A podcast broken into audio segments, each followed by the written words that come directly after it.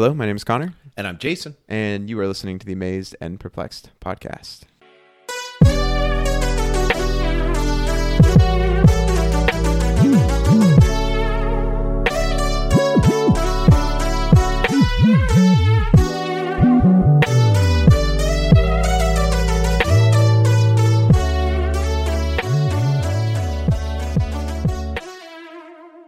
So, in our last episode, we had uh, Quincy Rush was here and blessed us. And we're very grateful for that, Quincy. That's two episodes you've impacted now. Last one, and I'm mentioning your name.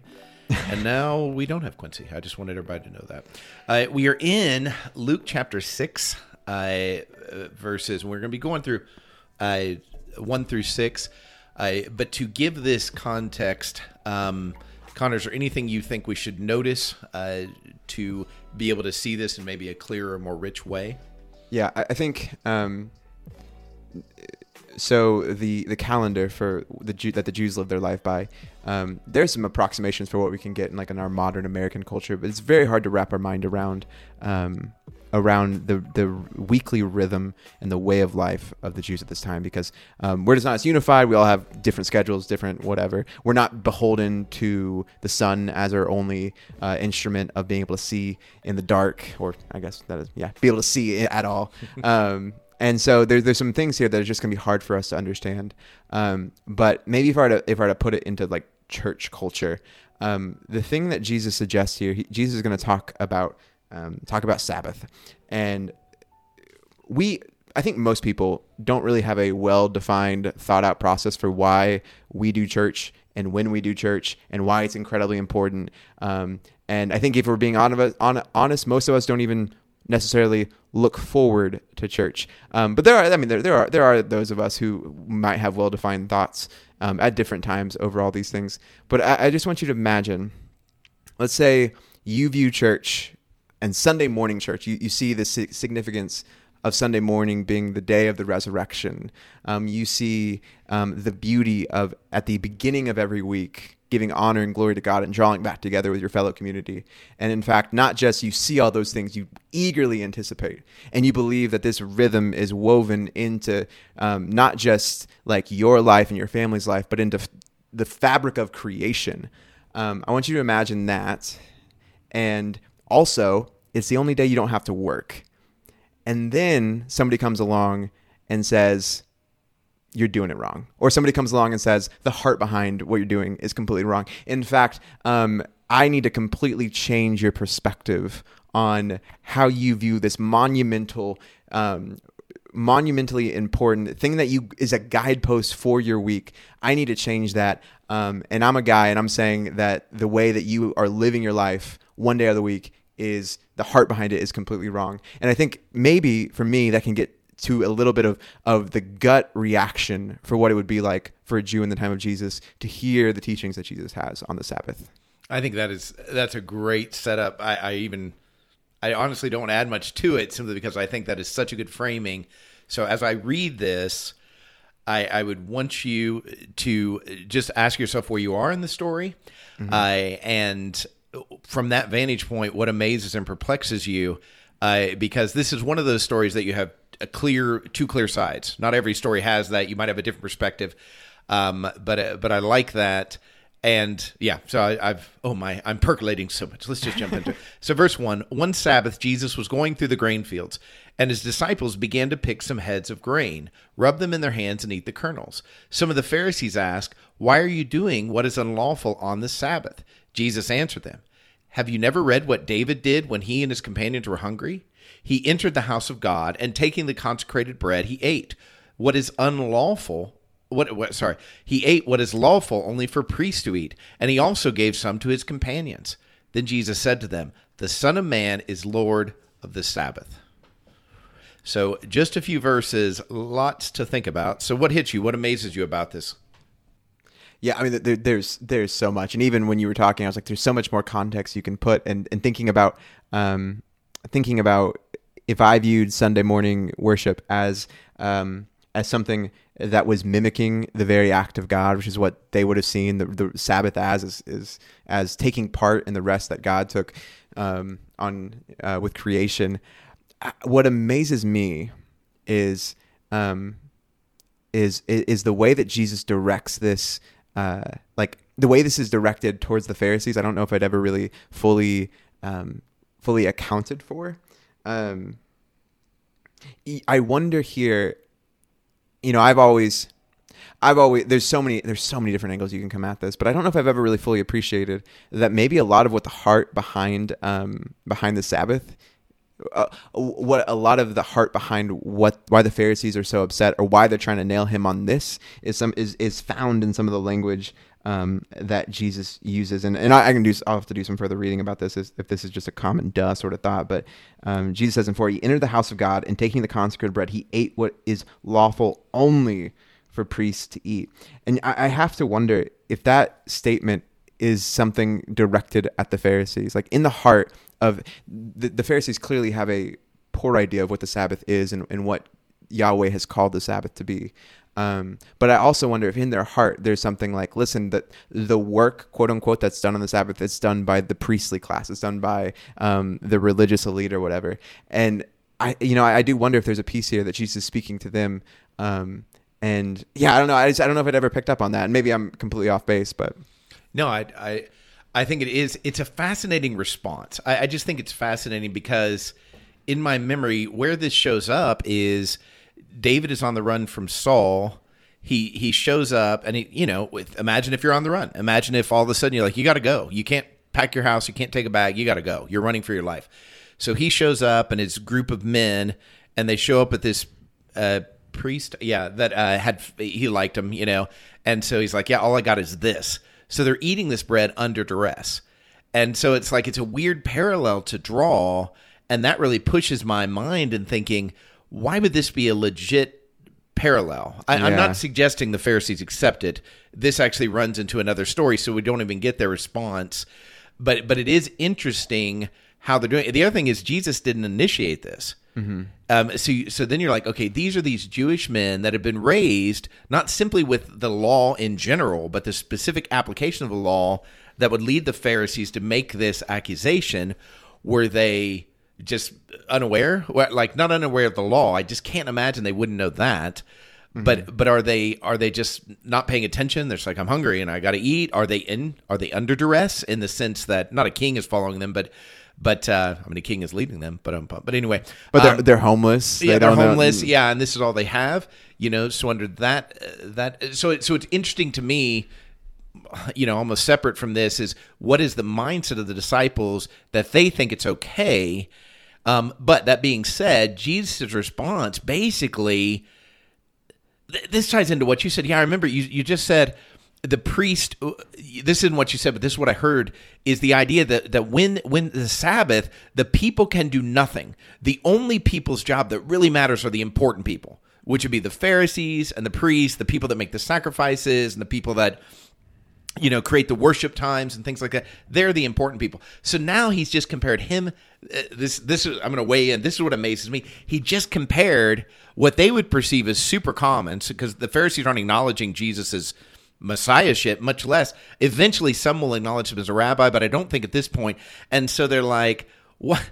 What are you saying? Like you're equating yourself mm-hmm. with with one of the greatest kings in our history, yeah. and, and he's he's putting themselves uh, basically saying, you know what, you know how they were royalty, so are we. Uh, I, am I'm, I'm I'm just thinking out loud here, but well, and you think there, ha- I, you wonder if it's a twofold play, almost like a one-two punch, sort of, where David equates himself. I mean, Jesus equates himself with David, and you go, you know, how like how how dare you on the one sense from the Pharisees, but then he goes to the end and says, um, you know, and calls himself, um, you know, the Son of Man, and is the Lord of the Sabbath. Well, who's the Lord of the Sabbath? That's the one who created the Sabbath. So mm-hmm. then you just go, you get this one-two punch of Jesus declaring his identity.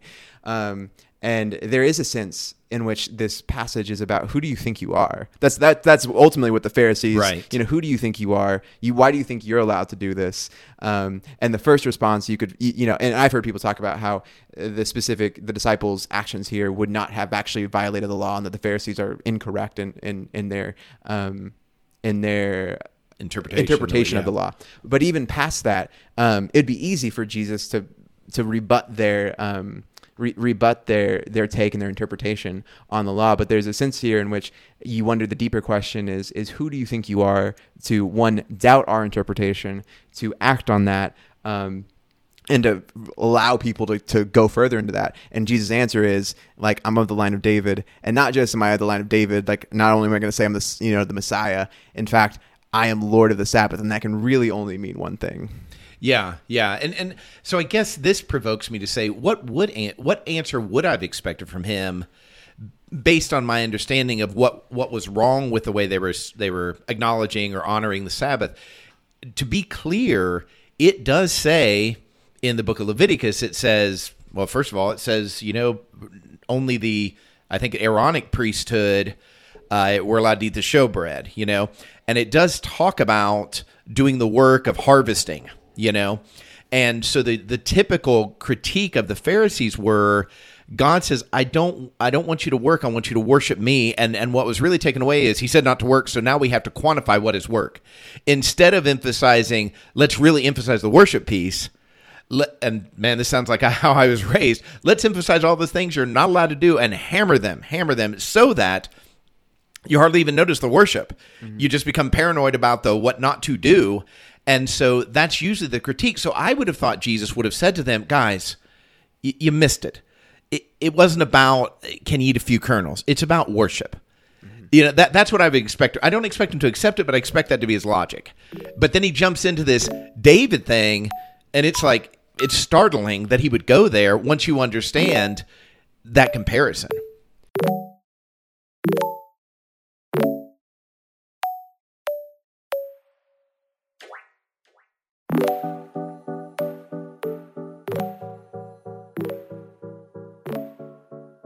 Yeah. Well, and even even in the sense here, I think what you said brings me to what per, brings me to what perplexes me, and I think about that would be the exp- what you said the expectation is for for Jesus to respond. I think that's a lot of how that that's how Christians for a long time interpreted this passage was a Jesus' critique of the Sabbath as an institution, or Jesus' critique of the idea of Sabbath rest. And so, uh, you know, I grew up, and I think we're seeped in it, certainly in our American culture, in terms of the um, in, in terms of just the desire for hurry, for more, for go, go, go, go. Um, our our society, both church and just you know secularly, we we worship busyness. Um, that is that is just an altar that we all, to one degree or the other, go to, and it's so perplexing to me that like I think we'd have the expectation for Jesus to address this concern as like, oh no, you're missing you're missing the heart of it, and, and you, you're corrupting it, and it's this this or that, and and there is this there is that sense here. But at the very end, we also then go and corrupt the words of Jesus. Jesus says, like, when Jesus says he's the Lord of the Sabbath, that's not him saying, and you need to like not worry about rest and the Sabbath. It's like it's not Jesus completely abolishing the Sabbath, like many have pretended was the case for a long time. Uh, and so it, it's so it's you you started this off talking about how this is a it almost feels like a you know side versus side thing but then when you add the meta piece of, of us now um, you, you almost wonder if we expect jesus to say something because we have this new third way that like we have we have imposed uh, third issue that we've imposed upon jesus that we want him to speak to when it's like no jesus spoke to that when he said he's lord of the sabbath. And so jesus is the sabbath rest. Jesus is the fulfillment. Jesus is where we find our ultimate rest. Um, and yet and yet like jesus makes this radical declaration which is what what it is to declare himself lord of the sabbath. Jesus is inviting you and i to rest in that. And for whatever reason um, we have stripped that away and not just done away with a sabbath from you know sundown to uh, from sundown to sundown on a saturday. We've stripped that away to be like uh, to rest is to be lazy to rest is to be wasteful. Um, so yeah, it's just it's so it's so perplexing to me how the things that we've read into what Jesus has to say about the Sabbath that just aren't there and sometimes are directly contradictory to what he says. Yeah, I, I think that's. I think this is often the the danger is I make Jesus in my own image. I take a few things that I typically not necessarily that I like, but I'm most comfortable with, and then I make that everything. And I, I, see it in other people first. I'm like, Jesus wasn't like that, and then I have to step back and be like, oh, wait a minute, I've created my own Jesus, and here's what he's like, and hey, it lines up with all the things I want. Wouldn't you know it? Yeah, exactly. the thing that perplexes me is, and this, man, it, it, it's it's not. This isn't the only time. Obviously, it shows up, but Jesus going for the more complicated response and not the easier response. I still don't understand. Does that give me permission to be a little bit what I perceive to be obtuse? Now, maybe the Pharisees obtuse meaning hard to understand. I didn't mean to. I know you knew, but just in case there's somebody out there. But but it's that idea of it's like I, I I would I don't know. I just he he wants people to be learners. And I think I'm all the time interacting with people, and I'm like, man, if I can be a part of you learning more about Jesus, I want to be. And if they signal me, for example, I've, I've studied with people that like, I have to use the King James because that was my grandma's Bible. And I'm like, okay, well, the King James is really hard to understand, especially if you're not, you know, tuned into it, if you haven't experienced with it. And so I've worked with people and met them where they are, you know. And Jesus with the Pharisees, and this is still early on in his ministry, and I'm not suggesting he's being unfair to them. I think he's being loving to them. I just can't figure out how. and I uh-huh. don't know how, I don't know what to do with it exactly because if somebody asked me about this, I would say, kind of what I've said before. You know, I think you're missing a point here. Uh, these guys are hungry because we haven't eaten in X amount of time, and they were just doing that's not harvesting, that's not real work. You know, this is basic sustaining. You know, you pull your you know whatever ox out of a well, you know, kind of thing, and and so this is a common, not common, but this this is a common sense. There we go, a common sense application of this, and the focus is worship. Yeah. But he doesn't do any of that, and then I'm like, oh man, is it un to be cryptic to me is unloving. I think that's really what I need to own. Mm-hmm. A- And I think it's because people have hurt me when they were cryptic That makes sense. and given me the impression of things that weren't necessarily true. And man, I would have been blessed had they just clarified. So I think I'm taking this pretty personal Yeah. with Jesus. I'm like, stop being cryptic. And and again, like you said earlier, it's hard to make this parallel. They might have t- been talking about David with the showbread every day for the last six months. I don't know, you know, but it, it does seem a little bit obscure, and it does seem it's an answer, but it but it doesn't really satisfy the heart of the problem. Now the last statement does, but even that I would consider the power move. Like like his authority is he's the son of man, and that's true. What's my authority? Well, in some cases, I'm your minister. You know what I mean? So am I allowed to say that? They're like, I don't know if we agree with you, Jason. Well, here's an obscure thing from First Kings, and I'm your minister. Uh, You know, is that okay? And and I know Jesus isn't lording it over them. I, I know he's not, but it's hard for me to put it all together. I guess. one i i think yeah i think that's a fantastic uh just fantastic observations and i don't i don't know if i have an answer for it um but it, maybe maybe i have a perspective on it so i, I think what jesus is speaking I, what i wonder here is, is our expectation in every interaction is that when jesus is going to provide clarity the important thing is he provide clarity for the exact thing the surface level thing that is being addressed here. And i think what jesus is doing here is underneath this is is the question of who are you and why are you doing this? And i think that's the most important question in the history of the universe is who was jesus right? I think like that that can undergird pretty much any conversation we ever have. That's that's the most important question. Um the literally our lives the universe the fate of everything and everybody you've ever known revolves around the question of who is jesus. And so there's a sense here in which it would be easy for jesus to get bogged down in the details and be like no don't you understand? Like when i interpret the rules of the sabbath I I know and I can I can be the perfect teacher and explain to you exactly how this how it makes sense and how I'm in the right or wh- however it would be.